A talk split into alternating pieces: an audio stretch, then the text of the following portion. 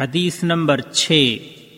عن عائشه رضي الله عنها ام المؤمنين قالت سمعت رسول الله صلى الله عليه وسلم يقول ان المؤمن لا يدرك بحسن خلقه درجه الصائم القائم.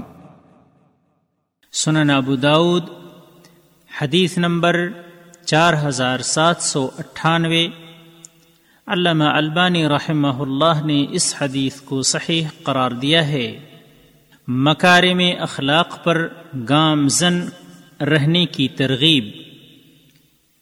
ام المؤمنین عائشہ رضی اللہ تعالی عنہ کہتی ہیں کہ میں نے رسول اللہ صلی اللہ علیہ وسلم کو فرماتے ہوئے سنا مومن اپنی خوش اخلاقی سے روزے دار اور رات کو قیام کرنے والے کا درجہ پا لیتا ہے۔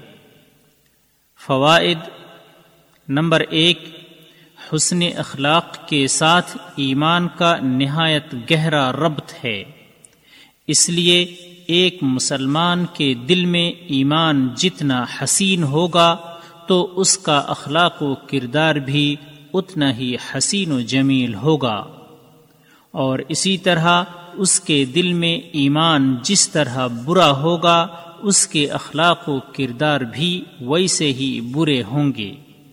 کیونکہ ایمان اور اخلاق کے مابین نہایت قوی اور مضبوط رشتہ ہے۔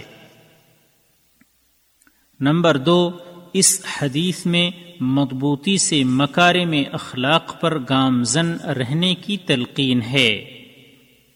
نمبر تین حسن اخلاق، ایمان اور عمل کے ساتھ تقرب الہی کا اہم ذریعہ ہے۔ راوی کا تعارف، ملاحظہ حدیث نمبر پانچ۔